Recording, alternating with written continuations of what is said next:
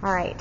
So really, it is so good to be together again and just see. Um, it's so fun to get to know you all better and get to know those of you that I don't know at all. And um, we we've talked about how encouraging it is to just see just God's grace in your life and how you are just um, you are being diligent and faithful and doing your homework and just and pursuing the Lord. And it's just um, is such an encouragement to us, and so just we're just blessed by each and every one of you. And um, next week, I want to remind you, if you look at your schedule, we aren't meeting next week. It's we're going to start that almost every um, last Thursday of the month, but it isn't always that way. But next Thursday we will not be meeting. So if you are behind on your homework and you need to do some catch up and listen online or just complete homework, that gives you a good opportunity to do that. And then we'll see you back here the following Thursday. And just in case you don't know, we're missing someone. We're missing one of those that had her baby, Jen. Yes, she had her baby, little boy, he's healthy. What? How much you weigh? Eight pounds, two ounces. Eight two. This little Jen had an eight pound, eight pound, two ounce baby.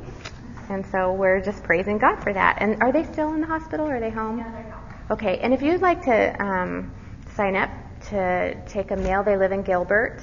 Um, we can give you that information later as well. All right, so why are we here this morning? What are we doing? We have a purpose with what we're doing, and it is to equip and encourage the women of Grace Bible Church to shepherd their hearts, that's what we call it, uh, toward someone, toward Jesus Christ, with the Word of God, so that they do something. And it's to live out the gospel, to live tra- gospel transformed lives. And that does something. It strengthens the church. When we're pursuing Christ, when we're, when we're pursuing uh, a gospel transformed life for His glory, it strengthens His church and its gospel purpose. And that's why we're here. And we have three disciplines that we're focusing on. That's why there's such a huge emphasis on our hearts. Discipline one. It says she prayerfully shepherds her heart toward God through the Word of God, and in particular, the gospel. We must shepherd our hearts, lead our hearts, draw near with our hearts to Him. And we do that in His Word, and in particular, the gospel. We're here to encourage one another to do that. And I'm so thankful. I am so thankful um, for Wellspring and the opportunity to be encouraged and to learn to prioritize my life with these disciplines, to think in light of these discipline, disciplines. They remind us, they remind me, and, and they encourage us to see just how important it is meeting with Him in His Word and to make that a priority in our lives. And when I'm not doing that, when I'm not meeting with Him, when I'm not shepherding my heart in His Word, when I'm not pursuing Jesus this way, when I'm not meeting with Him regularly, you know what happens? I grow weak. I grow weaker. I grow weak in guarding my heart and what I'm doing with my thoughts throughout the day. I grow, I grow weak. I have weak counsel to others. I have a weak prayer life. Doubts can creep in. I grow weak and, and I can forget God's great promises that He has for us. And um, we can eventually start to struggle with our mixed condition hearts. Not just um, with desire to meet with Him in His Word, but with our own sin and when others sin against us. We can grow weak in our thinking and even start to have wrong thinking, right? Anyone else experience that? It happens. Our hearts are deceptive, remember? So it's important that we're shepherding our hearts, that we're counseling our hearts, we're leading our hearts to the word, to the Word of God in order to meet with Him. That's when we are strengthened in our love and our affection for Jesus. So we can serve Him, we can obey Him, we can think rightly, we can guard our hearts, we can shepherd our hearts after we close our Bible. We can enjoy Him more and enjoy Him more and more as we live gospel transformed lives. Shepherding our hearts doesn't end when we close our Bibles, right? It's so important to spend time in God's Word. Where we start. But shepherding our hearts doesn't end there. It starts there. Our hearts need shepherding with what we know from His Word constantly. It's an ongoing shepherding of this inner man, of this heart. He's given us new hearts. He wants us to bring them to Him in His Word, where He's revealed Himself to us most clearly, right? And we want to encourage you to be the kind of women that diligently pursues this. We must be, for the gospel's sake. It's for the gospel's sake. We shouldn't think this is an option. Life is busy. Life is busy. I'm busy. We're busy. And, and that's true. But seasons will continually change, I promise. they are just going to change. This isn't about circumstances or life situations, though that does impact impact it. This is about our heart motive, about what we're doing with our hearts. So we keep fighting. We keep make meeting with Him in His Word a priority, and it just takes discipline. Just takes discipline. We will probably be fighting for this the rest of our lives.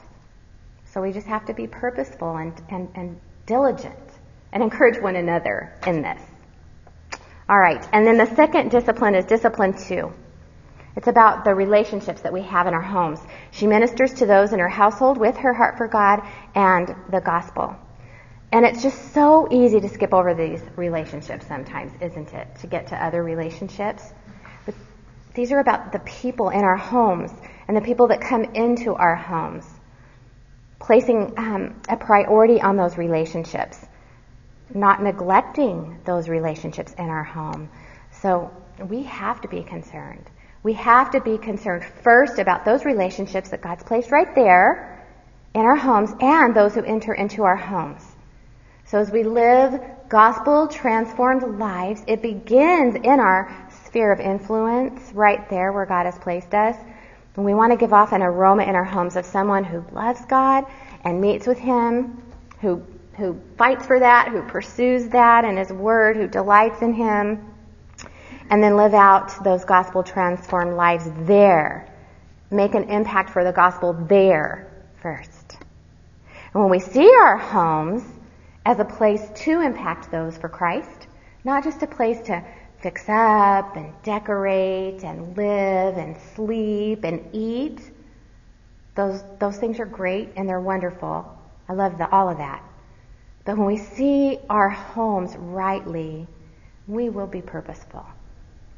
And we'll see the sweet opportunity, opportunity that we have to make an impact for the gospel there, regardless of the season of life that we're in, whether we're single, whether we're married, married with kids, whether we're empty nesters, whether we have, uh, whether we're, we have grandchildren, whether we're caring for family members outside of our homes that need our care like aging parents, whatever circumstance. And it's just so encouraging to see so many of you ladies being faithful in that, diligently caring for your hearts and then caring for those in your homes. You're an example to me. I see the purposefulness in, in that. Um, placing a priority with those relationships, and you want to do that for a gospel impact in your homes. Our kids are grown. We're empty nesters. And in all honesty, I have, I have many regrets in this area. So moms with children at home, I don't want you to have the same regrets. You have such a gospel opportunity now with your little ones, so don't miss it. Looking back, I wasn't as diligent as I wish I had been, um, but you know what? God is so gracious. He's so gracious in that. It's not too late, ever. It's never too late to start, right? Regardless of where you are right now. It's never too late to start.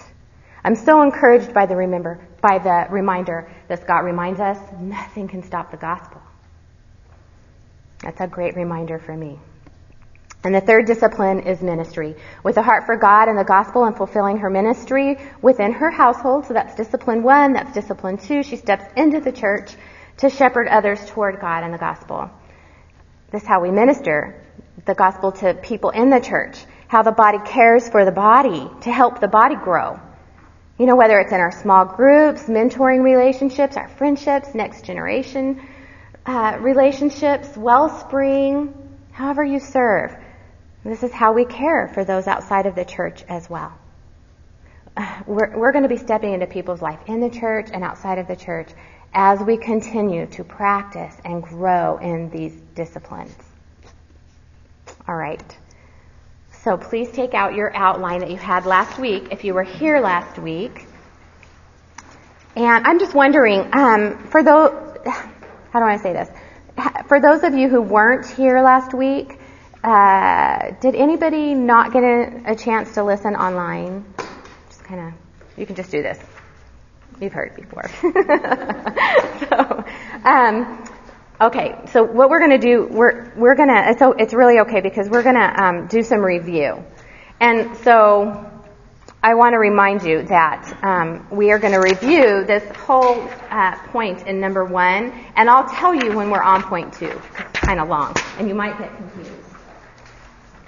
But we're going to start by reading our passage.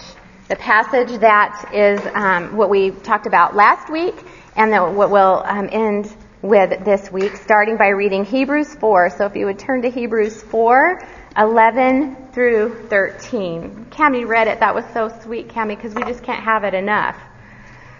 Verse 11 starts with, Therefore, let us be diligent to enter that rest so that no one will fall through following the same example of disobedience. For the word of God is living and active and sharper than any two-edged sword and piercing as far as the division of soul and spirit of both joints and marrow and able to judge the thoughts and intentions of the heart. And there's no creature hidden from his sight, but all things are open and laid bare to the eyes of him with whom we have to do. Let's pray. Father, once again we come before your throne of grace. We thank you that we can do that only by, um, by you, Lord, saving us. Thank you that we now have your great salvation rest in your Son Jesus. Thank you, Lord, that when we did not deserve your mercy, uh, uh you graciously um, gave us mercy and you poured your wrath out on your Son in our place, Lord. And now we have peace with you through him. And we can boldly come before your throne. You're Jesus, you're our great high priest. Thank you, Lord, that you have given us your spirit. And now I ask, Lord, for help. I ask for help for me in speaking um, your word this morning. I ask for help in our hearts with conviction, with encouragement, Lord, with um, just hearts that long to pursue you more and rest more in, your Son. And Lord, I pray that we would all be women who would be diligent about that, Lord, and that we would um, leave here just eager to continue to fight, to continue to rest until the very end. Lord, I thank you for the kids and the servants that are over in Wellspring Kids and just how um, sweet it is to think that those women are eager to tell those little children about you. Lord, I, would you would you do a work there? We pray that there would be fruit from that and that children would come to know you and be used by you mightily. Um, Father, we just commit this morning to you and we hope that and pray that you are are just glorified in, what, in our discussion time and in this time of um, having your word open before us. And it's in your son's name we pray. Amen. All right. Well, the question that we had last week, and that's on your outline, is Are you passionate for salvation's rest? Are you passionate for salvation's rest? And this passage is very sobering because it's a very serious warning. The writer of Hebrews is writing to this group of Hebrew Christians. He's writing to this church and he's telling them, he's telling them, uh, these Hebrew Christians as being persecuted for leaving Judaism, that they've taken their foot off the gas and they're just coasting, spiritually speaking. And that they, they need to be diligent to enter God's rest. God's big, remember, God's big salvation's rest that's in Christ. It's the greater rest that we have in Christ. And it's also a warning to us as Christians. We're called to be diligent to enter that same rest. If you've taken your foot off the gas and started to coast, spiritually speaking, it's to keep going. Keep going and be diligent. God established His great salvation's rest um, to require believers to be diligent. The Christian life is not about coasting. The Christian life is about pursuing, about being diligent to enter His rest alone. God, God says um, there's a promise of rest. Remember, we talked about all those smaller cycles of rest. They were never the end. They were to point to the greater rest in Christ. The writer of Hebrews, he's, he's concerned that these persecuted Hebrew Christians are missing it, that history is repeating itself. It's what's happened all throughout redemptive history. They were not being diligent, they were just coasting, spiritually speaking, and it's a call for us. If we've been coasting, if we've been thinking, you know, I know I'm saved, I know I have that fire insurance, and I'm really tired, and I'm just going to coast, that kind of heart attitude, that's all salvation really is. It's a small view of salvation, and it's so dangerous to think that way. Remember, there's a there's a sense in Scripture um, that we as Christians are, are still being saved. We are still entering that rest. It's just how big salvation is. It's not just fire insurance. Remember in the New Testament, salvation is spoken of in, in those three different ways. And that's what I mean. There, there's a past tense way, there's that event, the past tense, you, if, um, where we've been saved, and then there's the future tense. So here's like past tense, future tense, where we will be saved. And then there's a present tense. We are being saved. It's just, just God's way of how He speaks of salvation. The way of salvation is that we rest from trying to do your own good works to establish self righteousness. We rest from that. We're only saved by entering through Christ and what He accomplished on the cross for guilty sinners, for us. We rest in Christ's finished work alone. Period. That's what we rest in. So believers are in God's rest in a past tense way. Just a past tense reality for us as believers. If you're saved, you're saved, and then there's this future tense, entering the fullness of God's rest in heaven or until Christ returns. We talked about uh, Revelation 14, 13, but there's there's a rest we get right now in Christ. There's a sense in Scripture that we're still being saved, a present tense reality. And that's what we're talking about. That's what we're talking about this morning. We are commanded to be diligent to enter that rest. That is, that's what verse 11 is all about. Let us be diligent to enter that rest. And we need to entrust ourselves to the way God set salvation up to be. And he says, you know, he's, he says, I'll finish what I started. And by the way, work it out with fear and trembling. That's how God set salvation up to be. It's God's design, His great plan for salvation.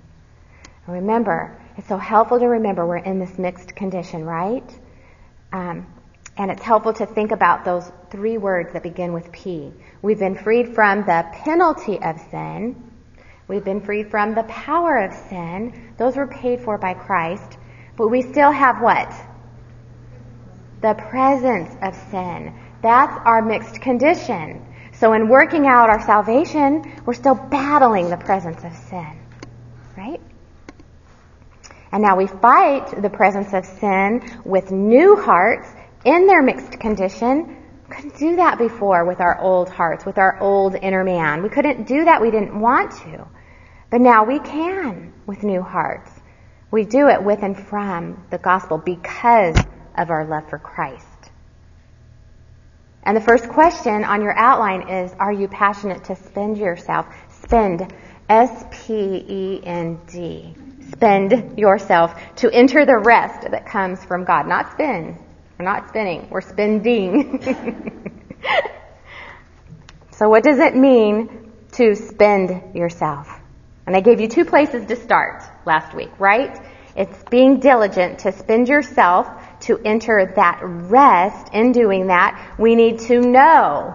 It's not do anything, right? We need to know what Christ accomplished on the cross for us.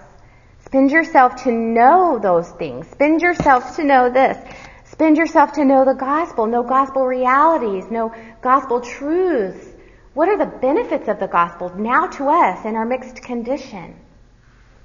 A great tool, a great book that has helped me so much in this. I know many of you um, have read it, and I'm pretty sure it's at the book table at church, is the Gospel Primer. It just helps me think of how I live daily in light of gospel realities. All right, so how can we be diligent to enter his rest if we don't know what he's accomplished on the cross for us? How can we do that? Well, the second the second point is to spend yourself in entrusting your life to Christ and his work on the cross. It's not enough to just know it. We must entrust our lives to it, and that means daily. It means hour by hour sometimes, or minute by minute. It takes heart shepherding. And this is a diligence that flows from the certainty that God's wrath has been propitiated. It's been satisfied. Not only that, it's been exhausted by Christ for us. This certainty is a confident trust that what God said He did, He did. It's finished. Remember Philippians 1, Paul says he's confident of this very thing, that he who began a good work will complete it. And then in Philippians 2.12 he says, work out your salvation with fear and trembling because it's, not because it's uncertain, but work it out because we're confident. And we're certain because we know that Verse 13, he says it's God who's at work in you, both to will and work for his good pleasure.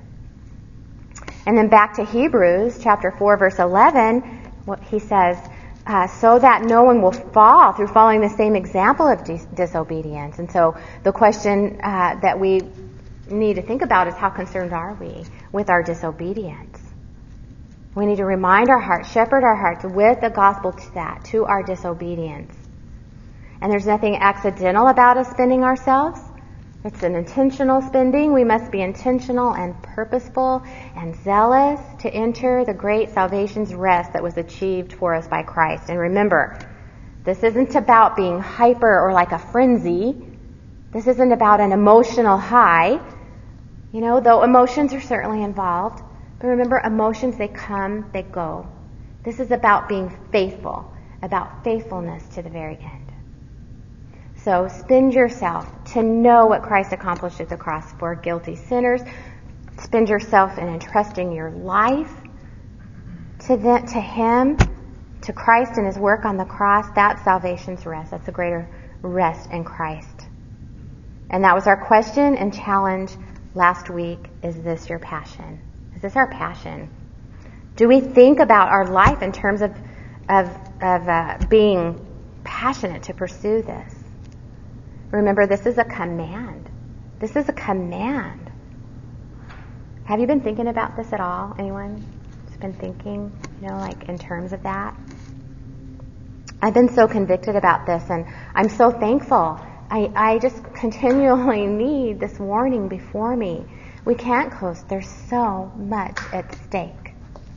So much at stake, right?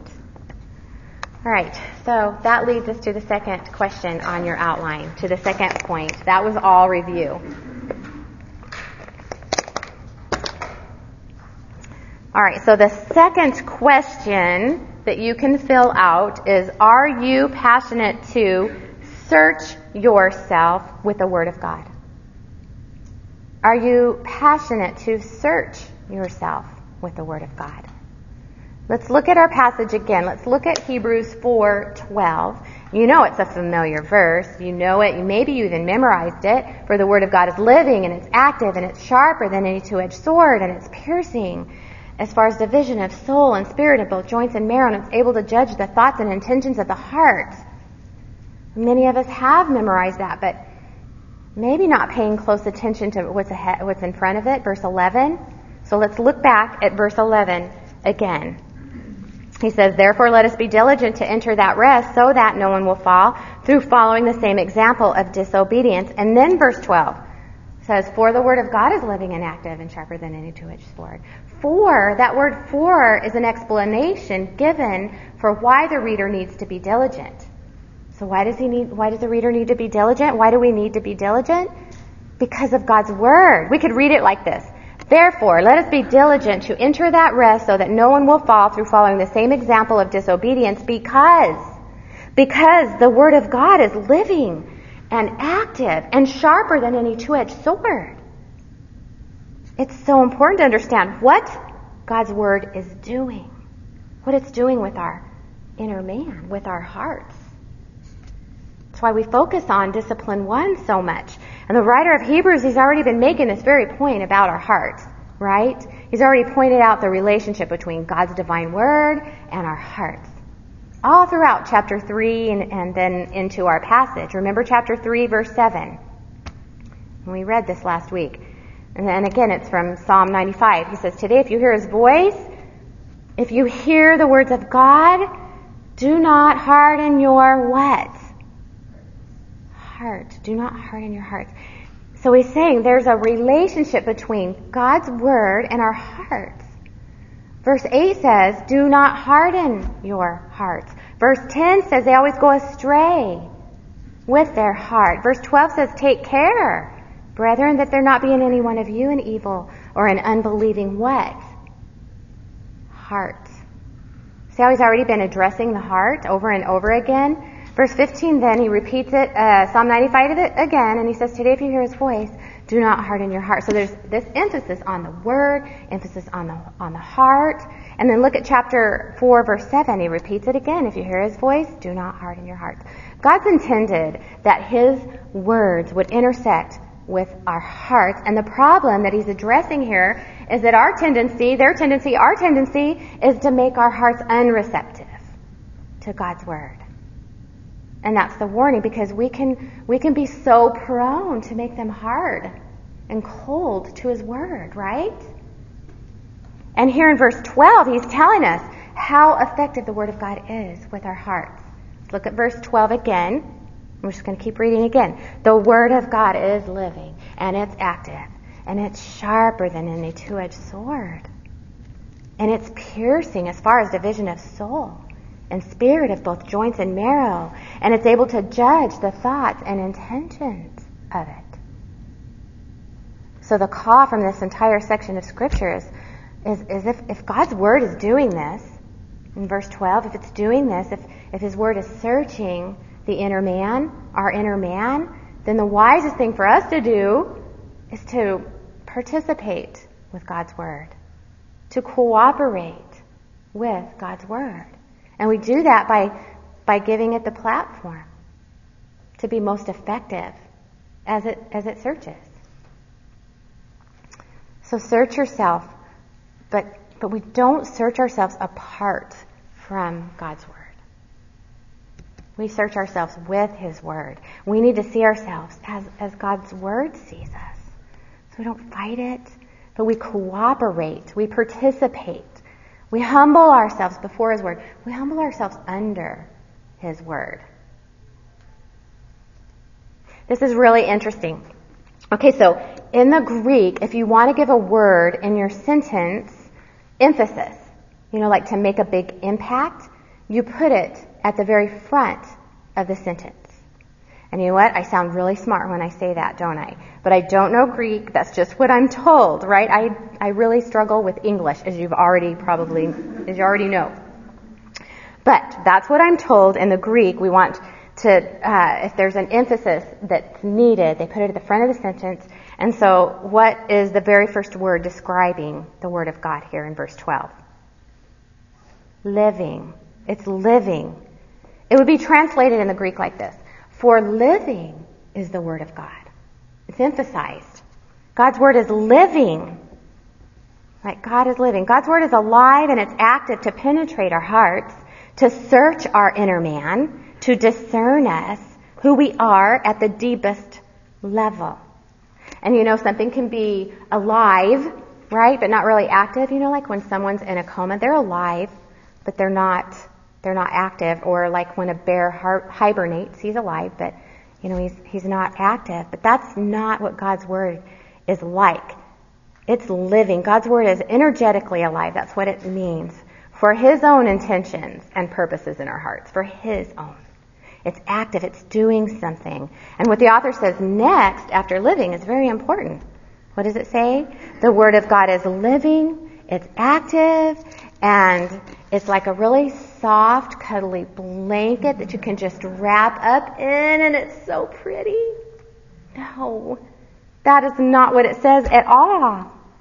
Scott uses this illustration in Build, and we always try to improve on his illustrations, and we just can't, right? We just we just have a hard time, so we just go back to his illustration. So if you've heard it before, well, you're going to hear it again. But he talks about being at like a football game or at a you know at a graduation where they sneak in one of those balls they blow up, and it's this really soft beach ball like thing, really colorful. And they blow it up, and it's light and it's soft, and they begin to like bat it around. And so, you know, someone bats it, bat, and it goes flying in one direction, and then someone else bats it and it goes taking off in, you know, another di- direction. And the ball is just going from place to place and people are batting it and it, and it looks like it's alive. It goes from person to person. It flies all over the place. It goes flying in one direction, bat. Someone else hits it, completely dif- different direction, right? To the other side. It's going fast. It's flying. It looks like it's alive. It's active. But it's at the mercy of every will that it comes to, right? It's at their mercy. And you know what's really sad? Is that it's kind of the way some people read their Bible. Kind of sometimes it's the way churches are when they read the, the Bible, when they read His Word or do Bible studies, like a postmodern view. They'll just get together and just bat around God's Word. here's what it means to me, bat. Well, here's what I think it means to me, bat. Here's what it means to me, bat. And they hit it back and forth to one another as if it depends on what their will says. That's not what is being said here at all. You would never do that with something that's living, active, and sharper than any two-edged sword, would you? Would you do that? No. It doesn't say it's sharp sword, it says it's sharper than any two-edged sword.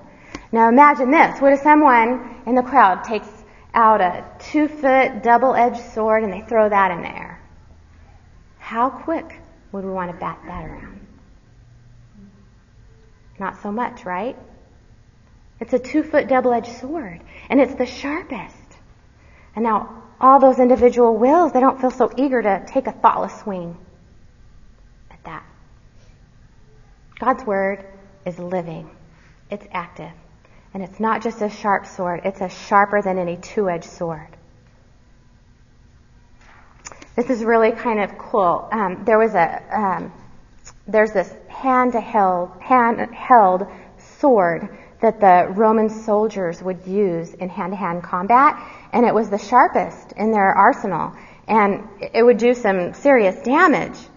And so its grip, it would be well worn, and it would be shaped just right for that soldier's hand.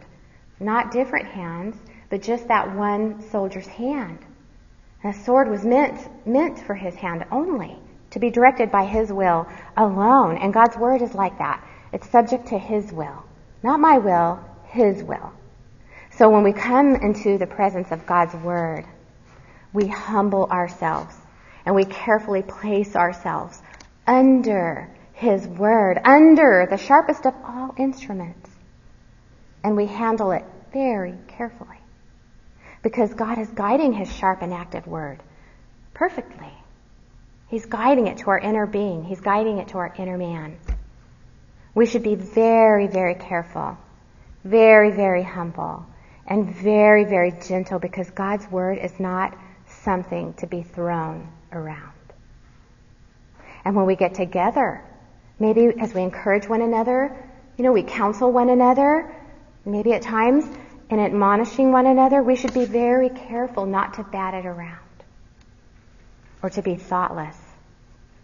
But to remember it's very sharp. And I need to handle it carefully. And I need to hand it to you carefully, humbly, gently. And the description keeps on building. God's word is sharp in order to penetrate deeply and accurately, and it's piercing. Verse 12 says it's sharper than any two-edged sword. It's piercing. As far as division of soul and spirit of both joints and marrow. Basically, soul and spirit, joints and marrow, it's kind of an accumulation of terms expressing the inward part of you. Inward part of man. What I can't see physically with my own eyes, like my joints and like my marrow, what is hidden from my sight in my inward being, it's not hidden from God at all. It's not hidden from God's word, seen by God. His word has no trouble penetrating to my inner man. That's what it does. And what does it do once it's there? It says it's able to judge the thoughts and intentions of the heart. That word judge is a legal term and it means that the, that's a great critic of our hearts, of the inner man. The Word of God does not open us up at the heart level to the place where we can't even see, and to our inner man, lay us bare, and then say, you know, all right, so what do you think? How do you feel about this? You go ahead. You give your opinion of what you see. No, His Word judges. His Word judges. His Word discerns the thoughts and intentions of our hearts. We're opened up so that it can give its opinion. It can give its criticism. It can give its rebuke, and it opens us up so that it can give its, its encouragement, where we've been conformed to the image of Christ. Now that's encouraging, right? And you know, I have trouble. I don't know if, I'm sure, I'm going to say I don't know if you're like me, but I have trouble discerning what's going on in my heart. My motives, my thoughts, my intentions, what's pure, what's sinful. You know, when I'm left to my own assessment, because I usually, oh, but I will tell you this, I have no trouble thinking I can discern your motives and what's in your heart, right? We like to do that. But our motives and our thoughts, our intentions, they're so tangled. They're so intertwined. They're twisted together in our hearts. There's right think, thinking, there's sinful thinking, and they're tangled within my heart, and I struggle to untangle all that and pull it apart and discern. Left to myself, I can't search myself effectively to see what's going on in my inner man. I tend to give myself the benefit of the doubt. Maybe rationalize. And you know, I'm so thankful that I can even recognize.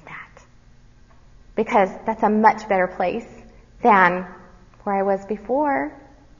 A much better place than we were before. We didn't even care. Didn't even know. Because I'm in a new condition. We're in a new condition. Though mixed, there's still this residue of sin, but we're not who we once were.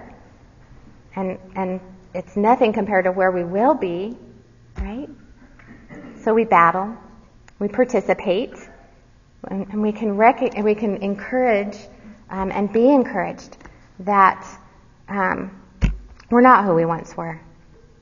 Okay, so God's word enables us to search and see our own hearts. This is why our lives cannot be lived far away from His Word because my view of myself, our view of ourselves, will be just all twisted. If we have God's Word on our heart and mind, we can see ourselves as God's Word sees us. I can search myself as God's Word searches me. And that's what we need, right? That's what we need. So do you see how important it is? how it's very wise for us to participate with God's Word and its searching. Position, position yourself before His Word. Participate in its searching. Long, long for it. Humble yourself under the mighty hand of God. And you know, it's so foolish for us to think that we can hide or we can bluff or we can maybe even try to manipulate or rationalize anything before God you know, or think we can keep secrets from God. We can keep our thoughts and our motives hidden, you know, just to myself, hidden from God. That's impossible. He sees everything.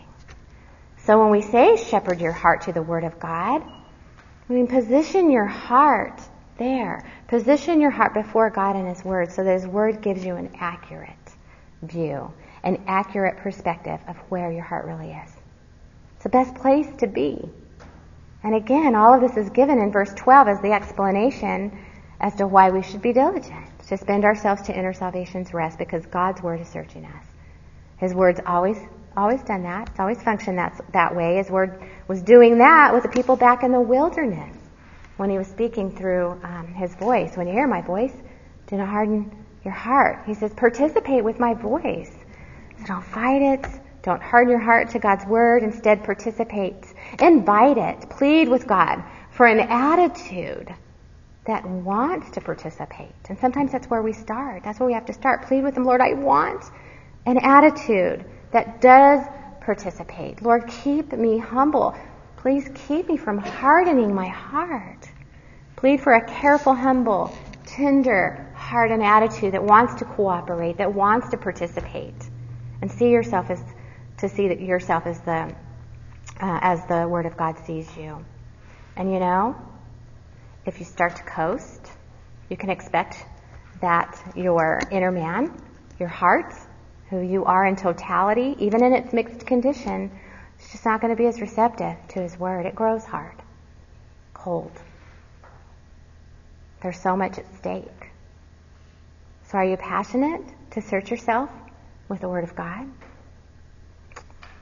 Number three, are you passionate to strip yourself before the God of the Word? Are you passionate to strip yourself before the God of the Word? Verse 12 describes the Word of God and what it does and sees. Remember, it's living, it's active, it's sharper than any two-edged sword, and it's piercing as far as the division of soul and spirit. That's what the Word of God does and sees. And now verse 13 describes what the God of the Word sees. There's no creature hidden from his sight, but all things are open and laid bare to the eyes of him with whom we have to do it. Search, if you search yourself with God's Word and it's revealed to you that maybe you are hiding. Maybe you've got the shield up and you're even maybe wearing a mask. You've got a disguise over your heart. There's really no use in pretending that God doesn't see through it. See, because we're not hidden from His sight. We're not hidden from His sight. He sees everything. We're open. We're, we're laid bare. Um, we're naked before God. He's, he's fully aware of everything in us everything that we are at the heart level. It's kind of uncomfortable, isn't it? To think in those terms. I don't know about you, but it kind of makes me feel kind of uncomfortable, laid bare, naked before God. It's a good description of how we are, though. So masking or disguising or trying to hide what's going on before God, it doesn't work. It's not effective. It's about as effective as a as a little child closes her when she closes her eyes, you know, and she covers her face and thinks she can't be seen. You know, like when you play peekaboo, and you know, my little granddaughter, we play peekaboo. She's like, "Where's, you know, where's Hattie?" And she thinks she's hiding. There she is. Thinking that we can hide is about as foolish as that from God. And uh, this idea uh, of, of, being laid bare to the eyes of Him uh, is not completely clear what it is of what laid bare means. It's parallel to the word naked. Laid bare, naked, open, laid bare. Some think it's when they lift the head of the of a sacrificial animal and they slit its throat, it was laid bare. Some think it was a wrestling move, like when they used in the Olympics or the gladiator games. They would wrestle. They would wrestle naked, and they would get their opponent down in a hold, and when the neck was exposed, he was laid bare. He was vulnerable. There was nothing he could do but give up but submit.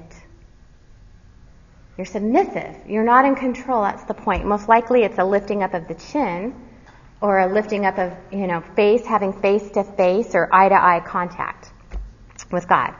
I used to do this with my kids, and I see some of you moms doing it, you know, where you take their sweet little faces and you lift them up, you know, so they'll look at you.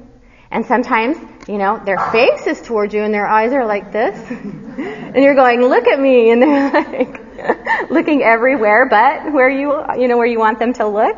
You want, you want to have, you know, face to face, contact. You want their full attention.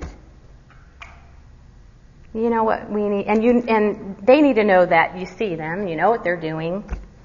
And you know what we need to remember? God sees us. He sees us. God's fully aware of everything that's in us at a heart level. It's good to remember this. It's just a great reminder. We need our eyes lifted up to be reminded. He sees me. He sees through everything. He knows me.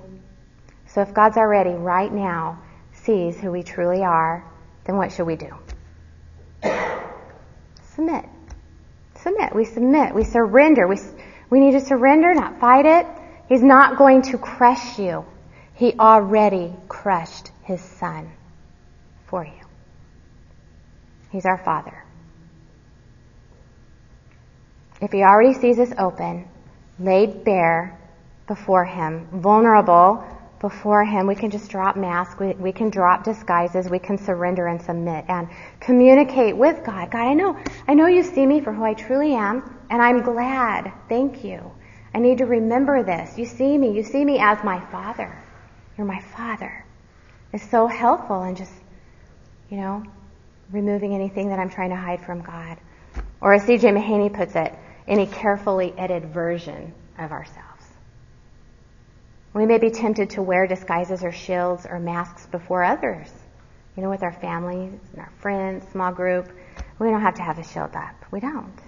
We can participate with God by embracing this truth that God sees me. That's the most important thing. God sees me, and that's good. It's good. So strip yourself because nothing is hidden from God in the end. So think about this. This is how we could put it together. Search yourself now with the Word of God so that you're able to strip yourself before the Word of God, before the God of the Word, sorry.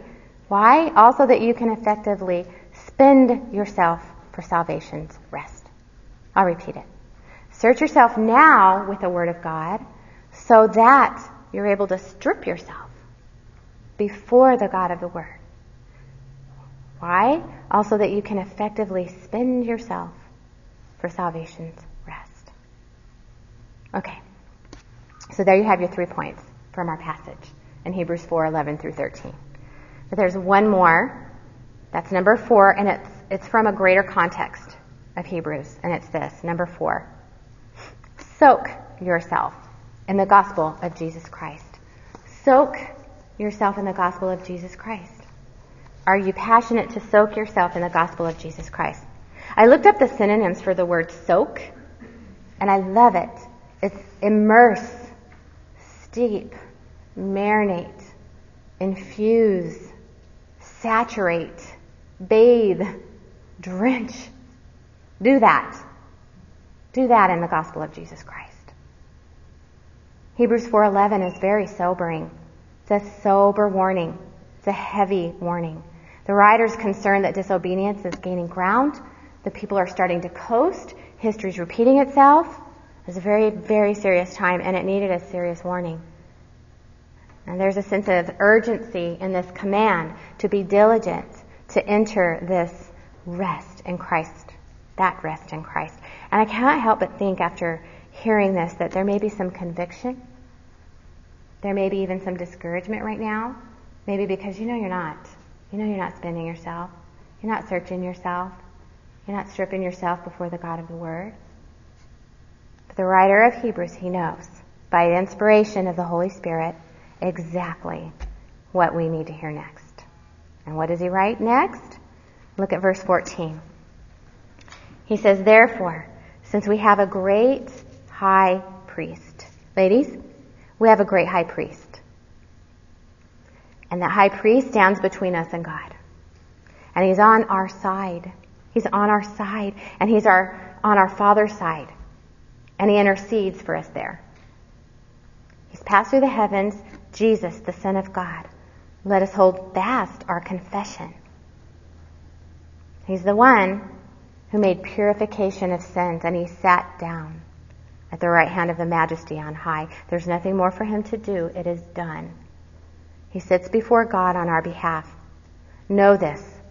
Rest in this and all the realities like this. He became a merciful and faithful high priest in things pertaining to God to make propitiation for the sins of his people. That's the gospel. What did the writer know we needed to hear after this? He takes us to Jesus, our great high priest, the gospel. Soak yourself there. Soak yourself in the gospel. And you know, I can't even assume that you're all my sisters in Christ. I don't know your hearts.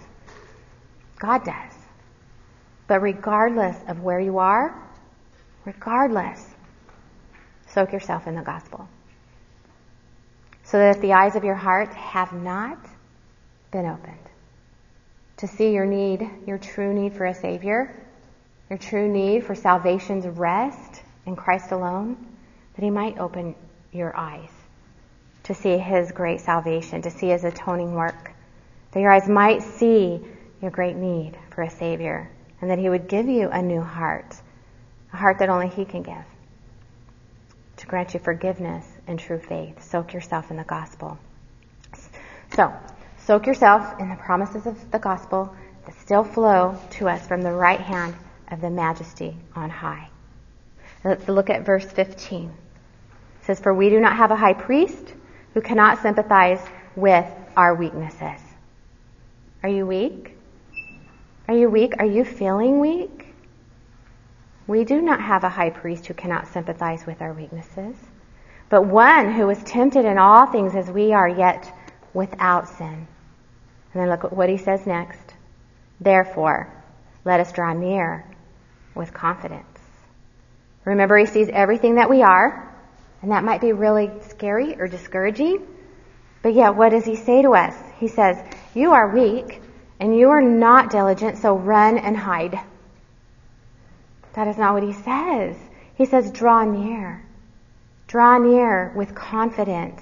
Don't run away and hide. Don't run away and hide and think that you have to beat yourself up or that you have to get yourself self, get your own act together and then come to God.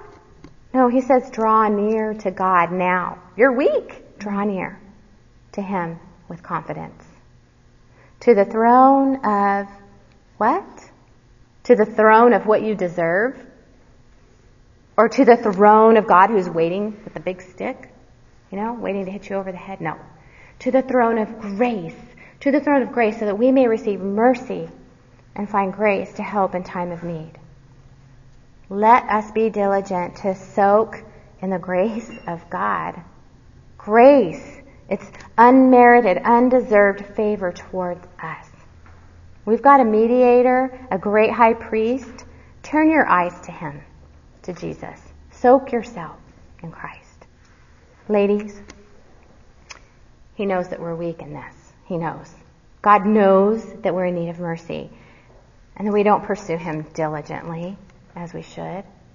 God knows that we all need to find grace. He knows that we're in great need. And you know, that's who his son is for you. He's the one who provides all of those things for you. And look at what he does for you. He has a throne of grace where he gives mercy. We're coasters.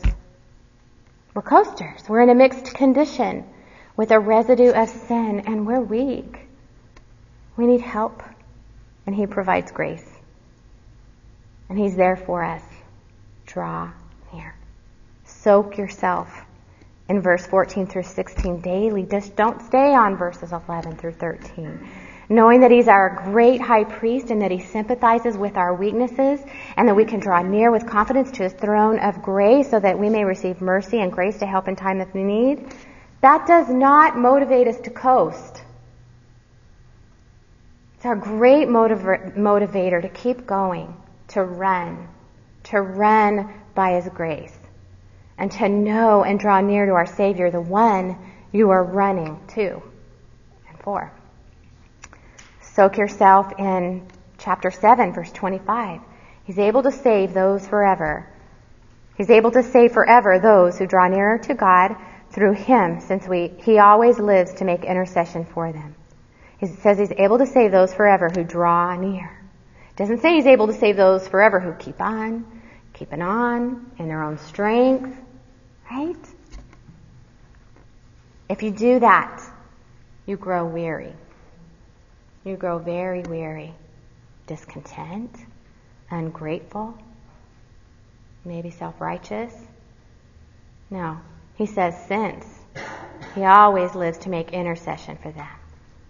In verse 26, it says, It was fitting for us to have such a high priest, holy, innocent, undefiled, separated from sinners, exalted above the heavens, who does not need daily, like those high priests who offered up sacrifices first for their own sins and then for the sins of the people, because this he did once for all when he offered up himself.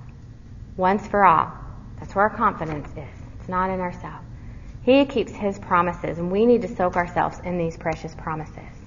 You, believer, can come with confidence to the throne of grace. He tells us to, knowing that he always lives to make intercession for you. He's our great high priest. Draw near. Father, thank you that you are a great high priest and that we can draw near. We're weak and we're needy. And you offer, offered up yourself for us. Oh Lord, I pray that we wouldn't run, we wouldn't hide, that we would um, be confident and rest in the, in the hope and promises and, that we have in you. It's in your Son's name we pray. Amen.